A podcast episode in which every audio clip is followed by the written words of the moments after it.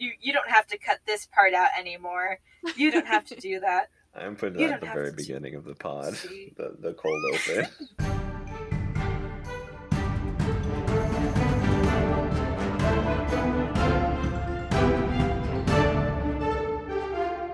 Hi, and welcome to another episode of Dungeons and Degrees. My name's Adrian, And I'm Alex. and today we have a special guest. Special guest, introduce yourself. Hi, I am Madeleine. I I go by m- many things on the internet. I'm at Inquisitive Rogue, all lowercase, on TikTok, and then on Twitter, I'm at Madeleine K Mason. I have no brand synergy because I like to keep people on their toes. But yeah, uh, I do a lot of things. I do TTRPGs. I'm a playwright. I, I I'm a, like a bit of a comedian so yeah that's that's who i am as a person and that's that's a bit of my background Amazing. Yeah, brand synergy is a tough thing to have. Mm-hmm. And you know what? The people that want to know you are going to find everything, okay? yeah Those are the real fans. i don't know not gonna lie i like my real name handles better they they i i don't know i just can't wait to the point where i'm like the madeleine you know like i'm i'm the dominant the prima madeleine gotcha. Nice. Mhm. I no, I have zero percent of that. I feel like I have two different people in my brain at all times. Mhm. I have like the eloquent mime who played World of Warcraft and just like uh, ran raids on Destiny 2 and like that's one person who's still inside of me and then those are all of my Instagram and those are all my social media handles and then I have like Alex who's here right now and she's like a normal person sort of Yeah. sometimes What is Mhm. normal?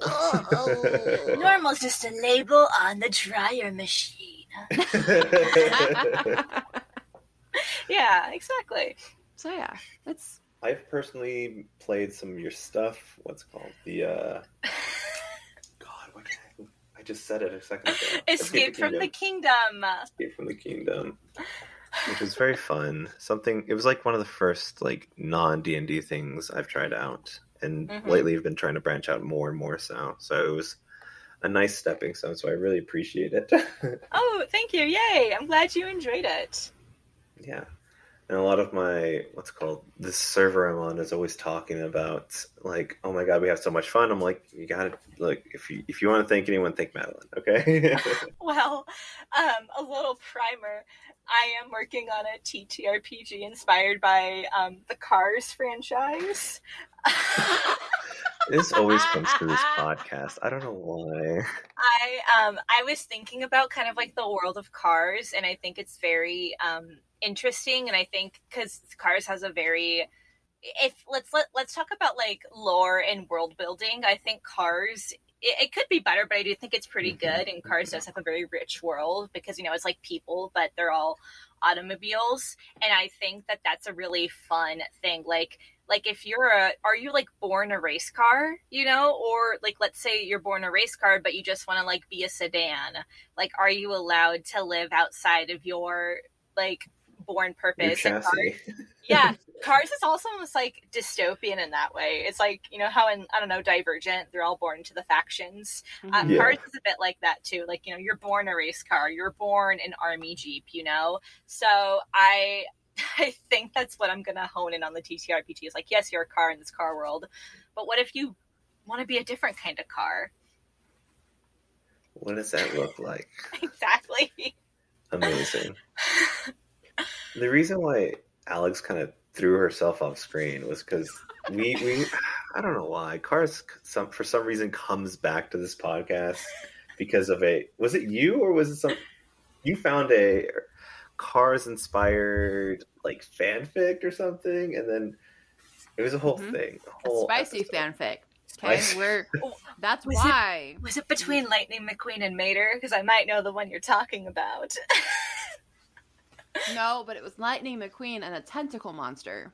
no, no. Oh Yes, my no, indeed. god. He's trying to get like a checkup in Doc's shop, and instead Jesus. Is greeted with a tentacle monster. Oh my god. Yep. This is horrific. Zero It out of five stars.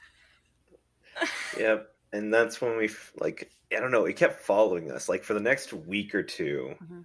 we kept seeing cars everywhere. Cars, everything. It was on T-shirts. It was on signs. It was on TikToks that like I hadn't seen a Cars TikTok, and then it just pops up. Like why? Why phone that's listening to me at all time? Yeah, I, I want the Lightning McQueen light up Crocs for adults. Um, so yeah. badly, so badly. Yes, I'm here for it. But uh I not to belittle your world, world building because that really world building 'cause Mm-hmm. that does sound absolutely fascinating of like exploring the option of of how would I exist in a world where I'm supposed to be a sedan but I want to be a race car, hmm especially thinking about like I don't know cars nowadays because that's what my husband does, Michael. Um hmm we have a we have lots of not lots of cars but we have more cars than two people need right now which is three you know just to put an even number Exactly. Yes, the even Yes, number of one. three. It's, it's, it's like it's like your party car. You know, you, you take the third one out when, when it's party time. You know. yeah but um he's always like working or like watches videos on how to rebuild and remodel or or make them go a little faster or make them run a little better. So i think that's a fun mechanic to play like in a tt rpg i almost said ttu rpg adrian since we were talking about tech.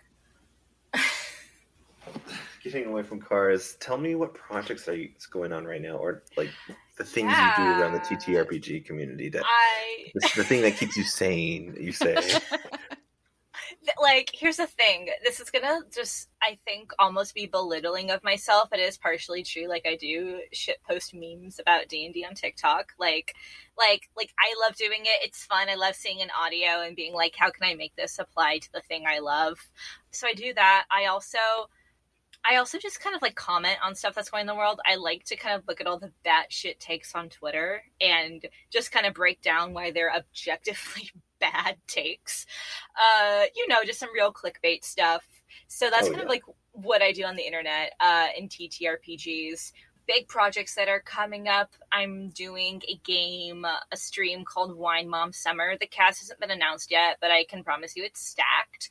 Um, we're all in the Discord right now, and we're just we're having a grand old time. It's so great. It's about a group of moms who uh, go on a quest to find an enchanted wine decanter that produces endless amounts of whatever alcohol you want. Uh, the vibe is I describe it as Mamma Mia meets Lord of the Rings, and um, if it had any aesthetic, it's like be in the world of Ella Enchanted, where it's that kind of like the world that you know, but it's applied to fantasy. So you have like these silhouettes of the 2000s, but you also have like, but then you have textiles and um, certain elements about it that look very like fantasy and medieval. So uh, that I was rewatching it, I was like, oh my gosh, this is the perfect. This is like what I've been looking for. And yeah, we had a watch party, watched Mamma Mia. We all got very, very drunk. It was so great, and yeah, it should be streaming in July, and then my goal is to announce the cast at the end of June. So yeah, and then I want to stream more games. Uh, I have, I just love telling big different stories. It's and plus it's much more easier to kind of sit down and collaborate a story with all of your friends and sitting down and pounding out a whole script, which I still love to do, and I would you know continue doing, especially if I think something wouldn't translate well to a TTRPG. So, but yeah, they're basically hundreds of little stories in my head that I just want to tell and that I think are super cool. first of all Mm-hmm. I just had a full on conversation about Mamma Mia, or not Mamma Mia, sorry, Ella Enchanted, about how that was an absolute vibe, book Mhm. and movie. Mm-hmm.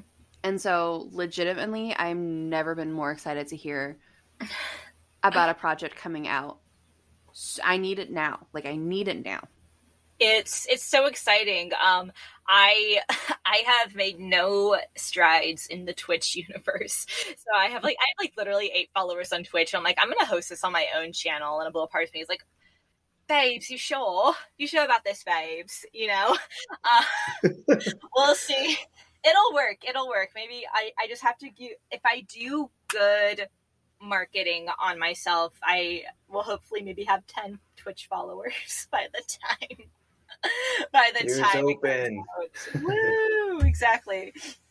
What you need to do is just continue shit posting and like I know. just controversially get everybody onto your Twitch page.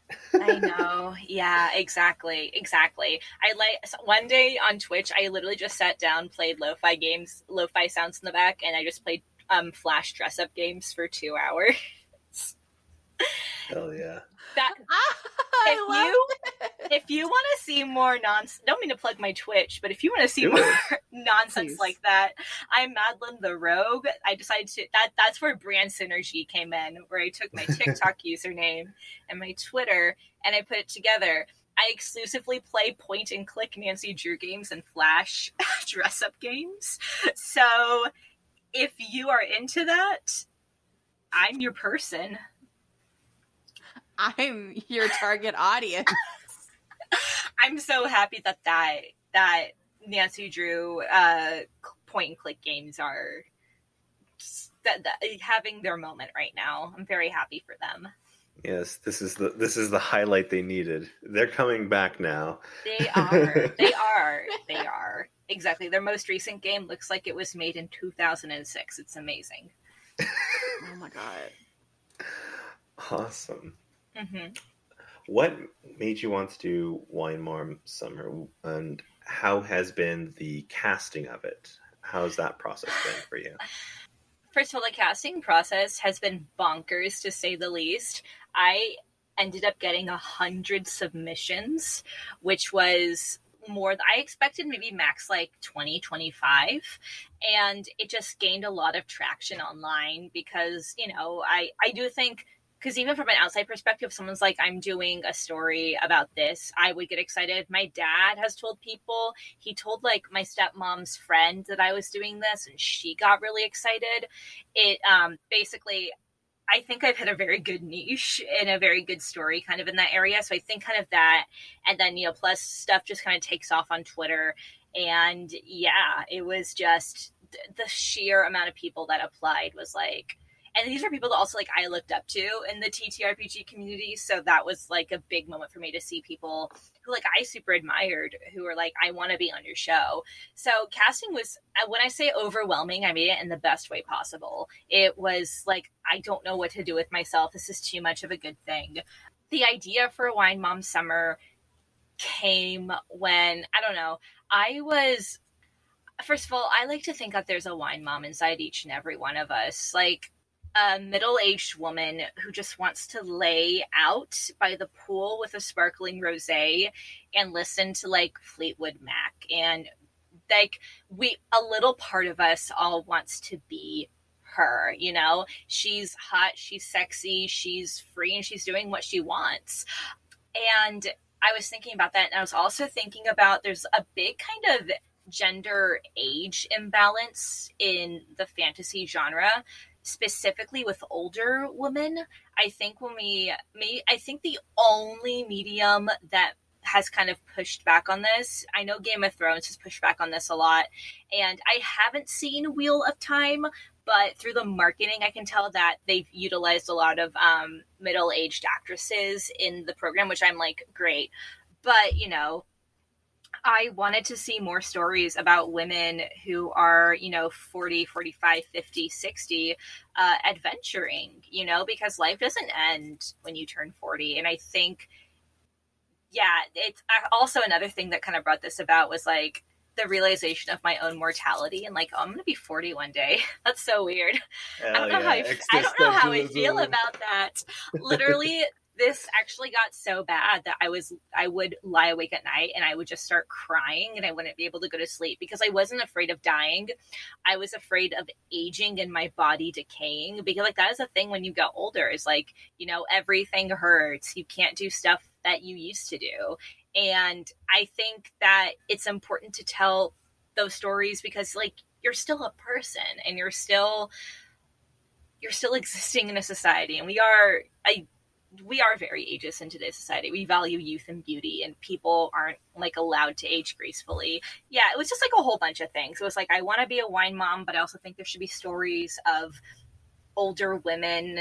It and then that all kind of came together with like I want a bunch of like people who are like my mom kind of going on a girls trip together and i want it to be done kind of in that quest to lord of the rings style and yeah I, have sat on it for a year and i thought about it and then i really kicked it into gear um, uh, like two months ago I have both been praised and attacked in this conversation, um, both as my decaying body, my lower back is absolutely killing i'm me right so now. sorry oh my god but I'm literally yes. Literally yes. All of this. So I'm I'm sad that I missed auditions at this point in my life now because I do have that middle-aged mom lounging by the pool just and which is yeah fucking love Fleetwood Mac. So like absolutely would this be amazing, especially, you know, having the dichotomy of Dungeons and Daddies on the other side where yeah mm-hmm bros. Yeah, no, I I I love Dungeons and Daddy so much. It's like whenever I talk about D and D like podcasts or shows that I think are like god tier, Daddy's is always at the top. I love Anthony Burch. I think everyone plays at the table so so well against each other, and the, Wine Mom Summer would not exist without Dungeons and Daddies. They are they are intertwined. I need it. I need I'm so excited. I'm ready. I'm watch us plug this like mad. Thank you, thank you. It's literally it's just it's it is overwhelming the sheer amount of people who are like just violently interested. It's just like! Mhm. Did you just have this kind of like this casting call? Was it on Twitter? Was it on TikTok? Was it everywhere? Or did you just It was- centralize in one spot? it was on TikTok and Twitter. It was mostly on Twitter because um on TikTok I don't really know the people who follow me. Uh and I if I'm going to have people on on a show and I'm like DMing them, I want to have some degree of like familiarity with them. I did put it on TikTok, but I didn't advertise it as much on TikTok. It was more because like I think TikTok allows me to get a bigger kind of wider audience and maybe get one or two people that I may not have gotten through Twitter. But it mostly happened on Twitter because I'm I have a lot of mutuals there and I just felt safer putting it out there. And also I I am a lot more I have a smaller following on Twitter than I do on TikTok. So I and people who follow me like I know, you know, like I know them. They either have come from TikTok to follow me, or they're people who I went to college with, or the people that I've done uh, one shots with. Everything was just very condensed there. So, as well as creating this, starting, you know, streaming on Twitch with the point and click, what other things are going on? I've seen that you were doing a bunch of DM sessions at one point. Yeah, I um, it, the economy sucks, and it really stinks being a person fresh out of college. I basically just did like DMing for money because I really needed money. I I was like, I need money. I'm like scraping to get by. I need to make some. I need to be able to pay for my groceries and I was working at this horrible horrible escape room and I was like I need to supplement this but how and then I just ended up uh doing a bunch of kind of DMing sessions. I would look for one shots that I really liked and I would do them. It all started with kind of uh, lower level games to help people learn how to play. But then it just became like people just want to play. People just want to play and they want a DM to play with, you know? And it, it just ended up kind of uh, me filling a need that was there. And now, kind of because of that, I am doing a long running pay to play game in, in like that Discord I set up. We're doing Lost Mine of Phandelver. We're ending the actual Phandelver module right now, and then we're gonna go into uh, essentially kind of like an original story, taking all of their backstories and all of the lore that they've given to me about their characters, and creating something really big and cosmic, which I'm very excited about and then through uh, actually start playing games because I was just like advertising myself on there. I met another person who was like, "Hey, we have these characters that we really love, and we want to continue with them."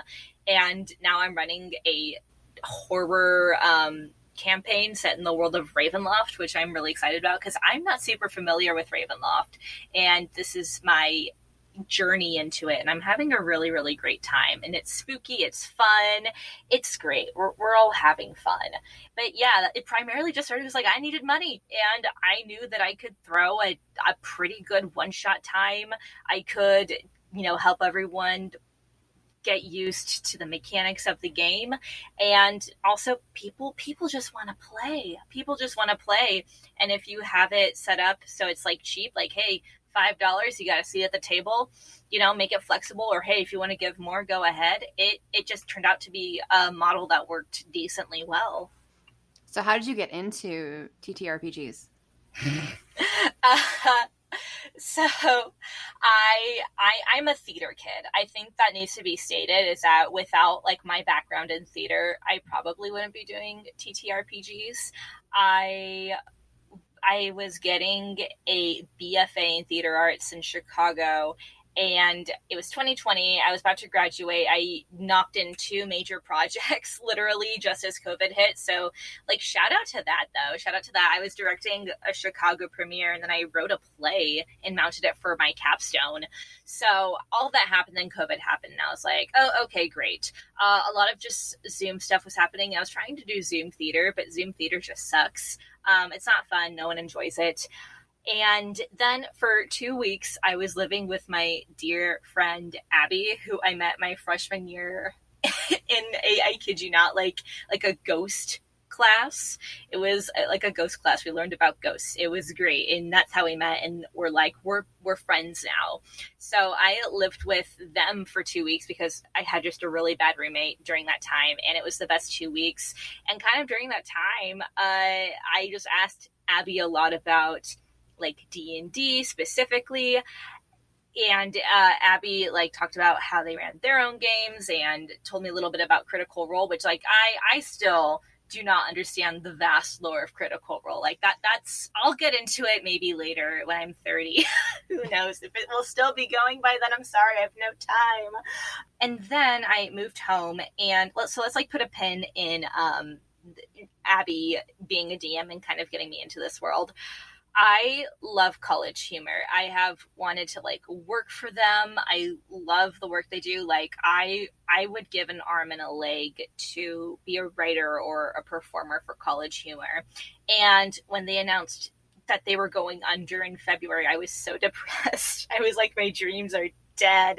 My dreams will never happen. And then I saw Dropout and I was like, okay, I'll just, you know, check out Dropout. And I saw that they had Dimension 20 and I asked Abby about it. And Abby was like, Dimensions 20 is great. So I watched it. I watched Fantasy High and I was like, oh, this is what it can be.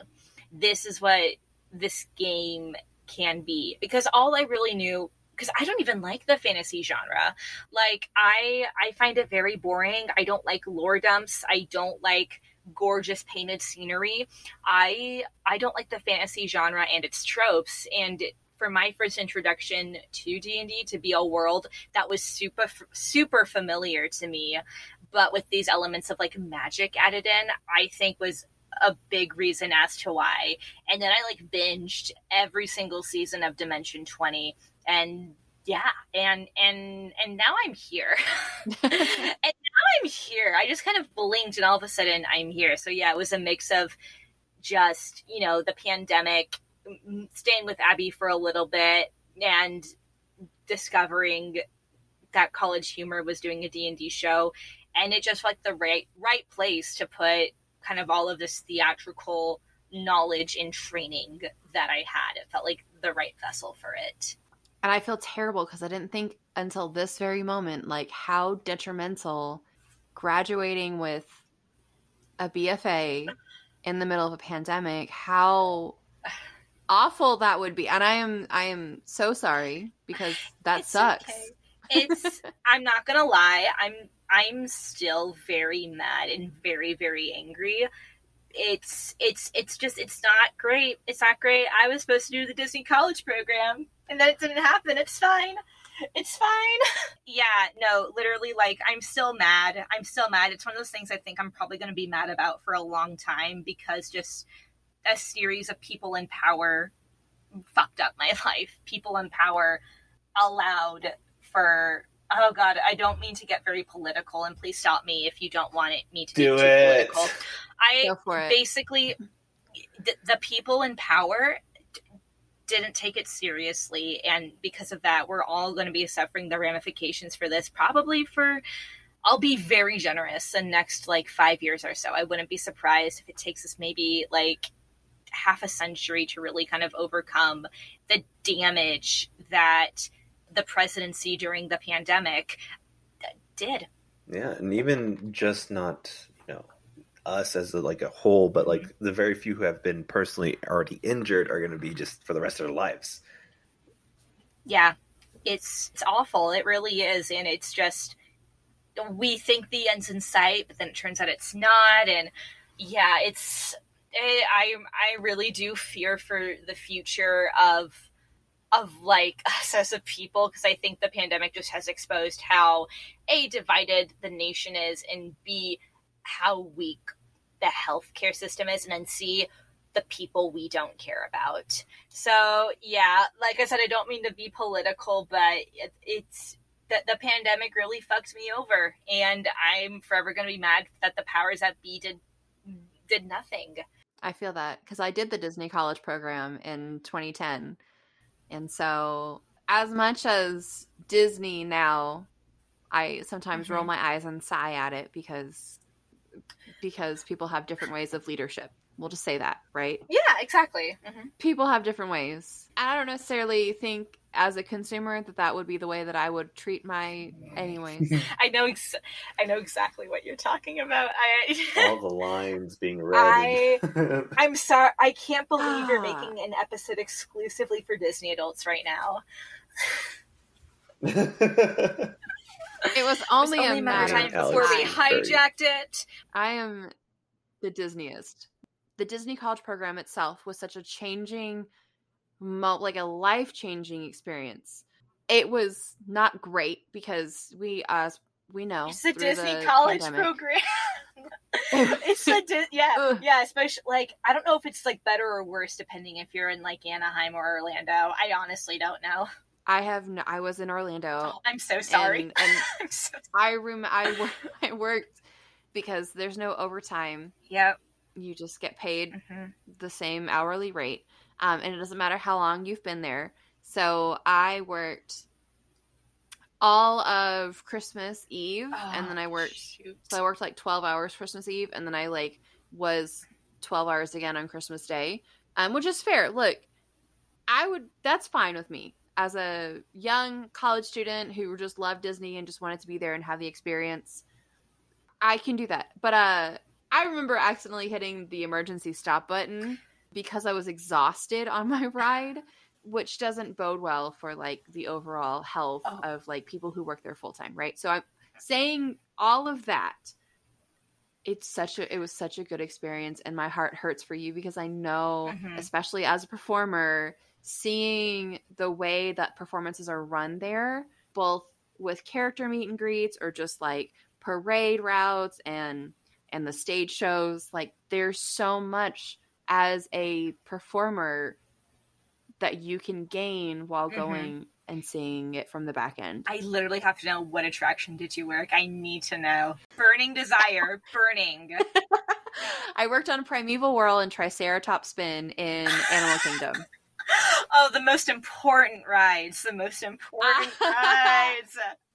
Let me tell you, I had buttons that I made because I'm a I'm a teacher. Um, so I, I got birthday buttons sent from a friend of mine who lives in Florida to my kids so we could celebrate our birthdays. And I put the buttons up on my chest, like in the diagonal. If you go look at the Dinoland USA Mhm. costumes at Disney, I put them just like that on my shirt. And I was like, this was like like instant training Ugh. Look, it's been 11 years and I'm still putting my freaking buttons on my shirt the exact same way as I did precious, for six though. months. Hey, some things never change. It's true. Mhm. Anyways, Adrian. no, it's, it's all good. I need to let Alex have, you know, the Disney thing because Alex is a Disney adult, so you know. It's okay. This is this is the perfect transition for escape um from the kingdom. So Yes, it is go. the perfect transition. What, what what do you want to know? Because I can tell you everything. Okay, why'd you pick th- those spots and those rides? Okay, so I basically I sat down with my sister and we talked about like which rides like it, it was almost like um like how could this ride become evil and scary? And i'm i'm not gonna lie, lie right now. One of the like for instance so the attractions i wrote this game and i can maybe remember three that i put in. I know it's, it's haunted mansion it's uh, autopia it's the carousel mm-hmm uh small world and then i forget. No the riverboat it's the riverboat it's those five and there. I think there's one that i'm missing because i think i threw one in last minute because i was like i need there to be more than five locations. So first of all for small world i'm going to be completely transparent in that the small world day is coming alive small world dolls coming alive and attacking people is not a new mm-hmm. thing. It is actually from the series the kingdom keepers which i own every book of. I have read read multiple times. I I I have been part of the Kingdom Keeper fandom since day one, and I've never left. Ridley Pearson signed the copy of my book. Yeah, so I care deeply about the Kingdom Keepers, and that does happen to them in the book. For those of you who don't know, The Kingdom Keepers is a young adult series written by Ridley Pearson, in which a group of teenagers become DHIs, or a Disney Host Interactives, which are hologram tour guides placed around the Disney theme park, uh, specifically Disney World. And uh, they become a big hit, but it turns out there is special technology that projects the kids into the park at night, and uh, all the Disney baddies. They want to like they're like we hate happiness and magic. We're gonna make a dark park. And not gonna lie, um, the book is fun because you kind of root for the baddies a little bit. But anyways, um, they ha- in the first book they have to decipher a code and they're trying to find the letters for the code. And they go on It's a Small World and they have the 3D glasses. If you get into the book, it explains the 3D glasses, and they're on the ride and they're looking for um the the letters and then the dolls start to attack. And it's yeah everyone's like small world is haunted. First of all it's haunted by a nice ghost. Anyone who's a real disney adult would know that it's haunted by a nice ghost.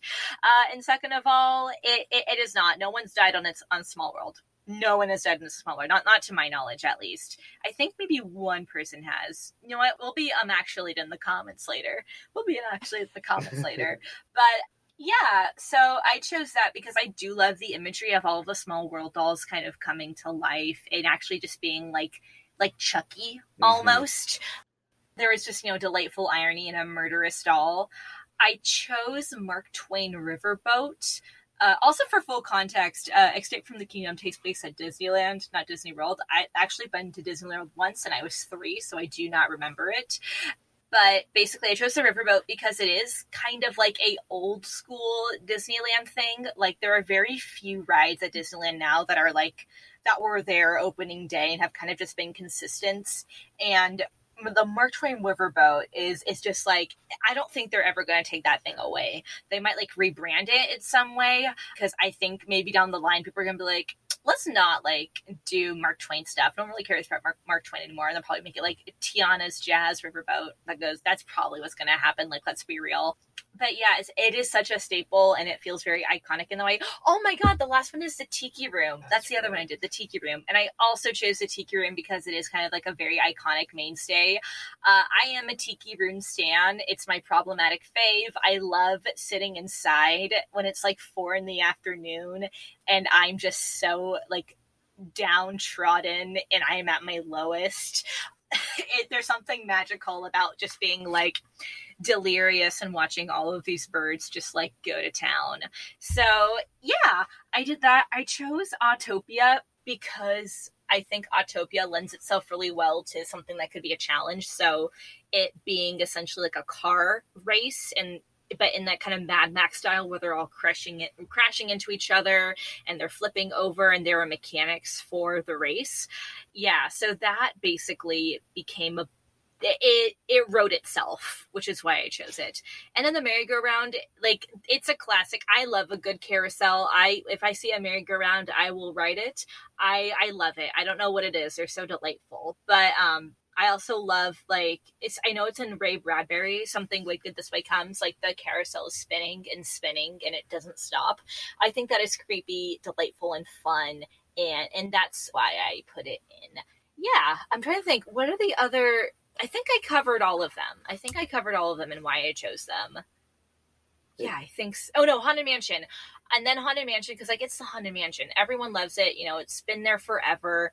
It's iconic in its own right. And the Haunted Mansion does have like a built-in antagonist. And I it works to essentially because the story is very interpersonal. Like the force that you're fighting against is like the entity of the theme park itself. So to have like one ride with like an openly antagonistic force that was like a person that people could talk to, I, I threw it in for essentially that reason. Nice. That's wonderful. I love to seeing mm-hmm. this insight and the thought process. It's always yeah. so well to me as an individual who could like always thought about like, oh, make something for this mm-hmm. or that, and just like, but how or anything or like, am I giving it enough like due diligence? Am I? I, I overthink, so that's my problem. Uh, no. so it's nice to see somebody do it. If you want some more insider knowledge, I actually never intended to release Escape from the Kingdom. It just started out when I uh, to I just wanted to make a game for my friends who I worked at the Disney store with. It literally just started out as that. So all the kind of inside jokes and whatnot within it were cater made for those people. And we all had fun playing it. It was great. It was it was a really really good time. So yeah that that's some insight i never intended to release it. And then i also when i released it i found out there is a game i forget what it's called but it's a very similar premise where you're in a in an apocalyptic theme park and like stuff is happening. So if you want to, you you legally cannot stream my game. Like like you, you cannot stream it. If you are, be careful. be careful. uh, be careful. The mouse is coming for me. But um, he's he's coming. He's looking. He's looking. But yeah, I actually would not be surprised if I did get a cease and desist letter. So, um, but when that happens, I'll just make the game free. I'll just make the game free, and I won't make any money off of it anymore. It's really two dollars on itch, so I don't know why Disney would take it down. But yeah, the, if you want to play like the generic version, I forget what it's called. Maybe maybe the, I'll look it up and, and you guys put it in the show notes. But there is another one that is like a generic theme park, which is very fun to play, and I'm gonna shout it out too. So if you want to stream my game but you're afraid of the mouse, stream the other one. it's generic and and he won't wake you in your sleep and kind of like you know nab you, jostle you awake. Where's my two dollars? Exactly. Where's my two dollars? You know, that's my Mickey Mouse impersonation. I can do a better one. No, I'm not going to do it. I'm not going to do it. This is not the time nor the place. Um, what was one of your first characters that you created? I remember the very first character I created. Her name was Mags O'Farrell. She was she's a Lightfoot Halfling College of Lore Bard. It was for a one shot called Wild Sheep chase that my friend Jessica ran. It was how I met her. It was through a Discord server. And now uh, Jessica is a player in my game. So, oh, how the turntables. Mags was part of like a really big family band akin to like the Partridges, you know? So they all had like M names. It was like Marvin, Misha, um, Maven. And yeah, they're part of a big family band and they toured from uh, town to town uh, and they played tunes. Mags played the bagpipes she would tear it up. she would tear up on those bagpipes. Oh, and she was a deathly afraid of chickens, which is actually I'm a little spooked out by chickens in real life, so I like to kind of pop that in for her. Is do you find it hard not to put like a part of you in each of your characters? I like to put a part of myself into the characters I make because then it makes it feel more real and it it's like a theater thing too. Like I I am such a theater kid and I I think I am going to subconsciously do that. And you know, I'll put like a little desire that I have or something that I want for myself, and I'll either do it consciously or like like like little details like that, or end up being subconscious. Like I literally I made a TikTok about this, but I a friend of mine was like, "Hey, I want to run a game," and I was like, "I will be your player, hell yeah!" And then I made this character with a backstory of just like she could not fucking win. It was just one tragedy after another, and then kind of upon some self reflection, I realized that oh, like at that time I made that character I felt like in my own life, I could not fucking win. And I was just hitting loss after loss after loss. And it just kind of manifested itself into this like Dickensian orphan who just could not catch a break. Yeah. It, if this makes you feel better, we have this conversation a lot about putting ourselves into characters mm-hmm. or playing out parts of us that we wish we had or just parts that you know are just things that need to be explored and it seems to be overwhelmingly everybody who plays D&D does this. Mm-hmm. And so, and I was just thinking about this the other day that like the like 1980s trope of people playing Dungeons and Dragons and really playing hardcore to the rules and like having to do voices and I think I think we have actually evolved from that once we all as a community look at each other and say, "Oh, we are no longer like this." It has a really meaningful impact on players. Mm-hmm. I mean, sure, you've got well actually kids everywhere, and that's going to exist. But I think the numbers are on the side of people who want genuine connections and people who really want to have, I guess, life changing is the word I keep using today life changing experiences with their characters. So, like, even playing a little campaign, there's still I'm there's still a little part of you. There's like, yeah, there's always a part of you, and that's also how you make the character relatable to you, and you make them easier to play. Like I'll play a character that's just like the complete opposite of me in every way, shape, or form, and I just don't get them until I begin to empathize with them, and until I begin to see myself in them, and then it clicks. You know, that's also just such such an actor thing to say. It's like I have to I have to live and see as a character. Da, da, da, da, da. but like, hey, it works and it helps me get into character. It helps me do phenomenal role play. So you know what? And it's not hurting anyone. So I'm gonna keep doing it. Hell yeah. Yeah, you're not going around punching stunt actors on set uh, because you are method acting. Oh yeah, no, no, method acting is bullshit, by the way. But anyways, that's uh, that's that's my theater school hot take. Method acting is bullshit. I also agree with you with my no theater, but just theater experience. It's okay. Yeah. All right. What's your favorite musical? That's a great question. Um, do you have 45 minutes? we do, in fact, have 45 minutes. That's, That's wild. Yes. It's crazy how this, this okay. works out. all right, folks. All right. So we're going to start, we're going to start with like a, should we do a 10 or a 5 i don't know. I was let me give you how i can help yeah, narrow down this question because this is this helps from one theater kid to another. What was the very first musical that got you hooked? Oh my god Les Mis. Les Mis hooked me so hard. I was seven years old, and my mom, she like saw it in London when she was like, I don't know, like a young adult, and she brought back the um, program. And I saw in it that there was like a child actor, like a child actor that played young Cosette. And I was like, what the fuck?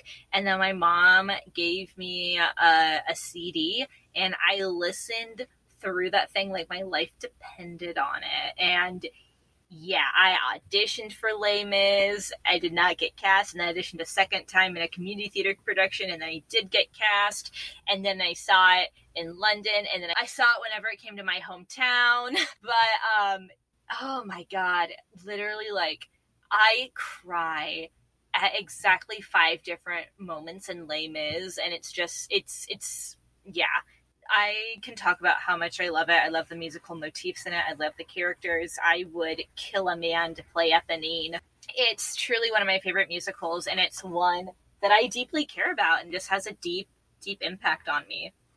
So I just got back from New York, and that's why I can specifically ask you that question. Like, it's a, it's not necessarily what's your favorite musical mm-hmm. right now, but that first musical hits different. It does. So Mine is Phantom.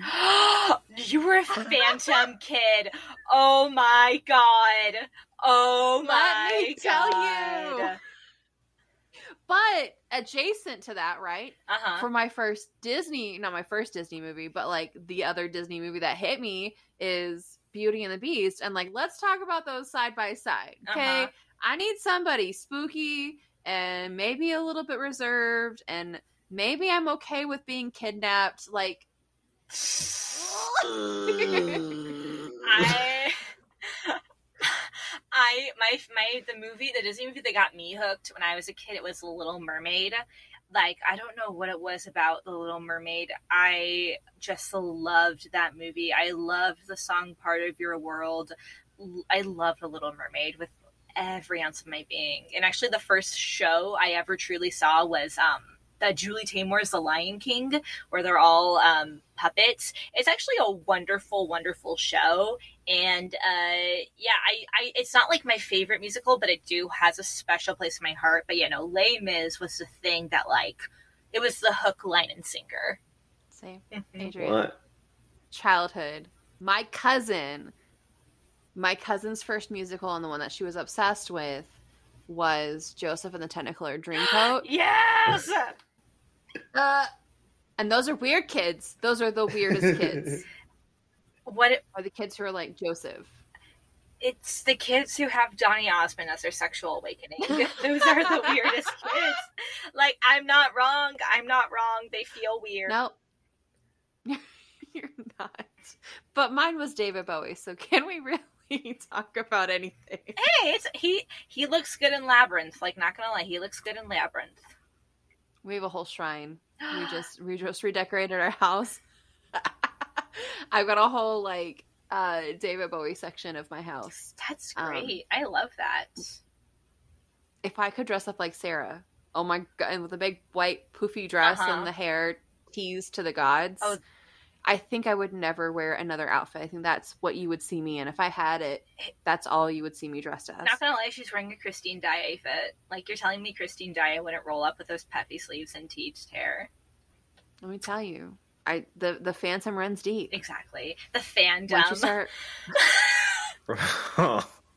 I rolled my eyes. No one heard that. Adrian, said that. how how out of your I'm, water I'm do you letting feel? y'all swim. Y'all are having fun in the water. I'm just sitting here on the side. They're called the fandom. That's what they are. That's also um, the Dan and Phil phandom. So, but you know, there might be a little crossover there. Might be a little crossover. But yeah. Listen, I, I'm fine with this, okay? Y'all having fun. I'm out of my element, and that's okay because I do that to Alex all the time when I bring on people she doesn't know at all. That's it's one hundred percent my experience most of the time. But now I really just want to keep writing modules that like follow the story. Since we've talked about Mamma Mia at the beginning, it, Yeah. I want to just write modules that follow different musicals. honestly like i've been thinking about doing modules that follow different operas because opera is very very um it's this i don't want to be like opera music is niche because like some of the most famous musical recognized pieces in the world are opera pieces but like a lot of people don't know the story of the magic flute or uh, like what happens in um lucia di lammermoor or um like literally I think maybe the ones that people know are like La Boheme and then Aida and then like the Shakespeare plays that been have that have been ad- adapted into operas. So it's yeah, like also I think the Magic Flute would be a really fun um, campaign setting. I think the world of the Magic Flute is beautiful and gorgeous, and it's like rich with fantasy. Anyways, yeah, that that's what I'm thinking about, honestly. And that's a good idea because right, Mhm. all of those are technically public domain. yeah they so are really they are public domain um yeah the music is public domain because like i think another reason opera music is used so much because like all the music's in the public domain i could be so wrong on that though like do not quote me but that that's why i th- anyways anyways but yeah a lot of operas are public domain because they're written in the uh, 18 and 1900s Look, then there's nobody attacking you for using their intellectual property. exactly what's tchaikovsky gonna do oh no, he's he's a ballet. Uh, like, what's Verdi gonna do? Exactly. What's he gonna Yeah. do? Nothing. He's dead. Got him. Kick him while he's Exactly. down. Nailed it. Exactly. I am out of my element. Alex, take over. I'm just gonna sit back and listen to this. I can talk about more D I'm, and D no, stuff. I'm Is- completely Isn't this fine. a D and D podcast? It, it's sometimes some- a D&D podcast. We talk about a lot of mental health, and we do tend to kind of stray away from the D and D thing. But like, I think that's the beauty of us just talking about whatever. Because like, yes, we Mhm. start with D and D baseline, but like, like uh, this this episode I'm already editing was like, it takes a lot of type of people that play this to make it the good thing that it is. You know, it's not just one type of person that plays this game. It's a multitude, and you know, Yeah. diversity breeds wonderful creative ideas.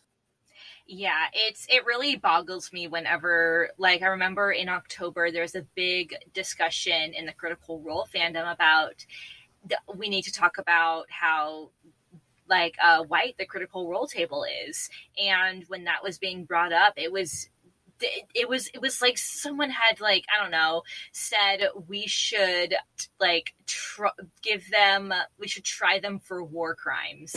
It became a whole thing. And this isn't to the people who were accusing critical role and like their lack of diversity. I think that is important to call out. But the pe- when those things are being brought to notice and your response is to double down like you can't do that you can't do that and another thing i think we should talk about too is when one medium is criticized when someone's like um actually this other show that i love doesn't do that. So therefore my show is superior. I really hate that because that doesn't do anything to work on inclusion and diversity. You're not doing any you're not helping the situation here. You're being a little shit. That's literally what you're doing. Because like I do know there's a lot of like critical role versus dimension 20 discourse when the two shows could not be more different. Like it, it critical not critical role, but dimension 20 is is problematic in its own ways as well. It's it's nothing is truly better than the other and no piece of medium is ever going to be perfect. We always have to try and strive to be as inclusive and diverse as we can and to fix mistakes when we're called out on them. Have y'all, speaking of a perfectly orchestrated mistake, have y'all seen the response that, God, motherfucker, why do names go out of my this- brain okay, anytime is this, I this a have Team Phoenix things- Justin thing thing, or is it oh, something else? No, it's. Oh my gosh, else. so much Oh, drama. God. Is this going to turn into like you know like how People Magazine has its own podcast to just talk about celebrity drama? Is, is should this just become like we talk about just drama in the D and D world? Mm. Just I this mean, podcast and is sometimes, and sometimes we can be a little cheeky, you know. yeah we're, we're, we're reporting on real world events. You know yeah, but what Yeah, was yeah what, what's your thing though? The Lizzo had a lyric in Grrrls, Mhm. and her fans called it out, and she said, "Okay," and then changed it, and then that's it. Yeah, Just said, "Thank you for bringing this to my attention. It is now changed." Yeah, I here's the thing. I didn't know that was a um a slur. I did not know that was at all. And Mm-mm. it also kind of goes to show how much language is evolving and how some people just are slower to learn this new language than others. Like at um, some tables, for instance, I don't use words. I'm using them in this context, so I'm not being like the C word or the D word. But at some tables, I don't use words like crazy or dumb or stupid because to people sitting at those tables, that it's uh, it feel it, it is harmful and reductive language to them. So when I'm with them, I'm don't. I'm also thinking about, hey, maybe I don't need. To, there can there are better words out there than the ones that we currently have. So good on Lizzo. Oh my god, good on Lizzo. I love that. I mean, that's something There's we gotta example. take in. Like, we mess up, Mhm. we gotta fix it. You know, this can't be like, Mhm. no, you're wrong. you know? Yeah, it's like you can't you can't double down. You can't double down. But at the same time, like Lizzo didn't know. Lizzo didn't know. You know. And there's like a lot of people involved in that situation. Mhm. So that's still like a lot of people didn't know. Mhm. And it really could have been a moment of I'm going to fight for me and my team because we're going to live in whatever ignorance Mhm. or okay, thank you. And then I changed it and then it became, you know, it's a big deal now because she did it without any fighting, but like it's it and nobody continued to drag her down like Mhm. that's the other side of it that I think sometimes we can be really toxic as a culture and say, well, you didn't fix it fast enough or you didn't do it X, Y, way, and uh, Z way. So, Yeah, right. it's true. And then canceling. Yeah, it's.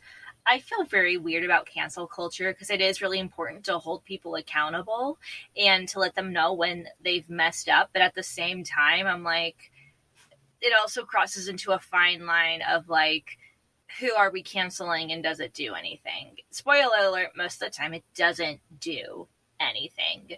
Like, I wouldn't be surprised. Um, I guess like for context of the audience, like we're recording this around like the time of the Satine Phoenix Jameson Stone news, and I would not be surprised in five years if they kind of make a full fledged return back into this community. I I would not be surprised because like let's think about the track record of comedians who have been canceled but still have flourishing careers. Like Louis C.K. is still on tour. He won something too recently. Oh yeah, he won a Grammy. Yep. Yeah, he won a Grammy. It's fine. This is fine. It's fine. Yeah, exactly. We're we're in the bad We're place. in the best timeline. Right. okay, let's put some positivity out. Maybe we are in the best timeline. Okay, maybe we are in the best timeline. We just need to pour one out for those of you who are not in the best timeline because if if this is the best timeline for me, then the other Alexes are not having a great time. Oh yeah, no. If this is the best timeline, I'm genuinely scared for what's happening at the other ones. You know. so Just yeah, yeah, yeah. What's happening there? All right, let's let's let's let's we're at the hour mark. Let's try to let's just turn this up. Let's turn this up. Let's turn this around. Let's think positive. Oh my god, I don't know what to do now. I'm like, because you know how much when you talk for long periods of time, your brain just kind of goes like. And that's why that's how we get other episodes, and it's okay. We can just Look, come it's back another time.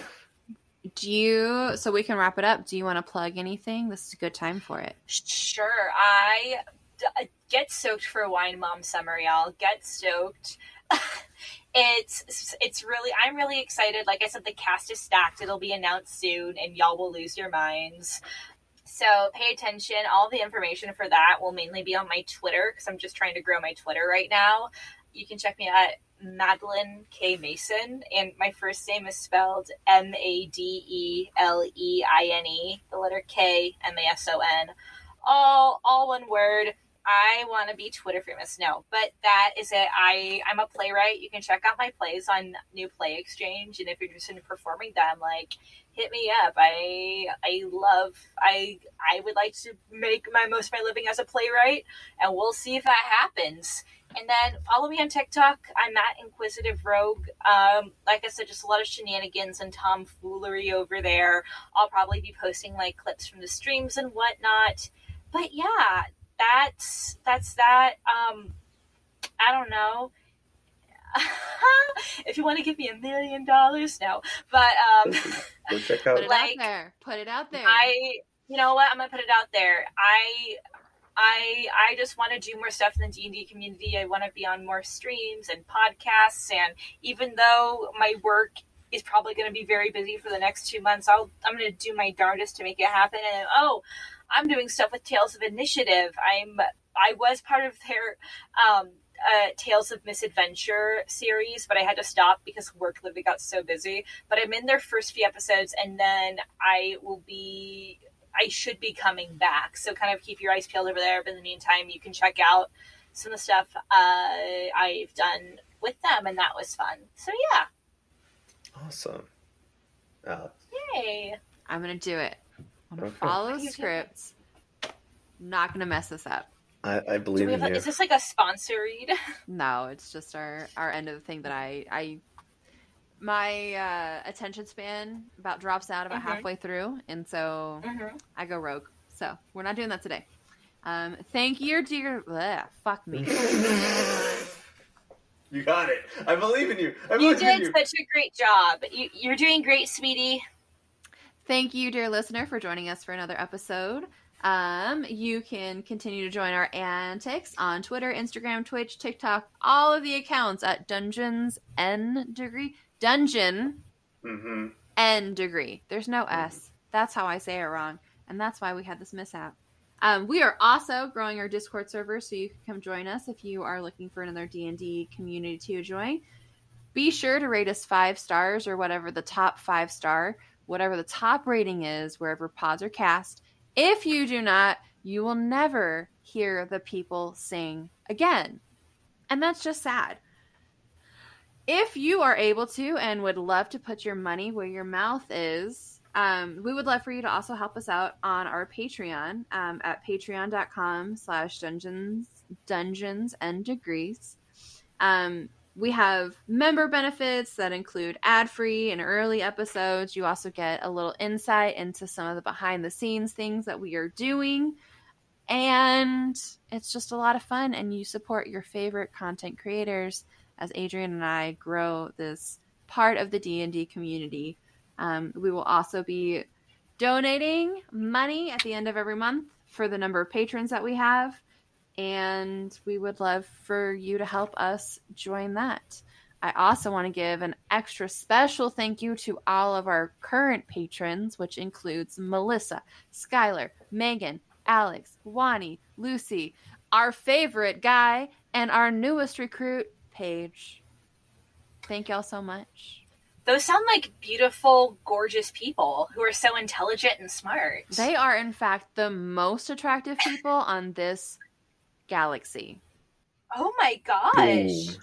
I would say it. I would say I'm confident that they're the most attractive people we would ever find in light years.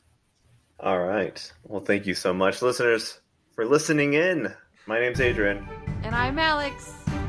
Oh, and I'm Madeleine, I guess. Hello. Goodbye. Go have some fun.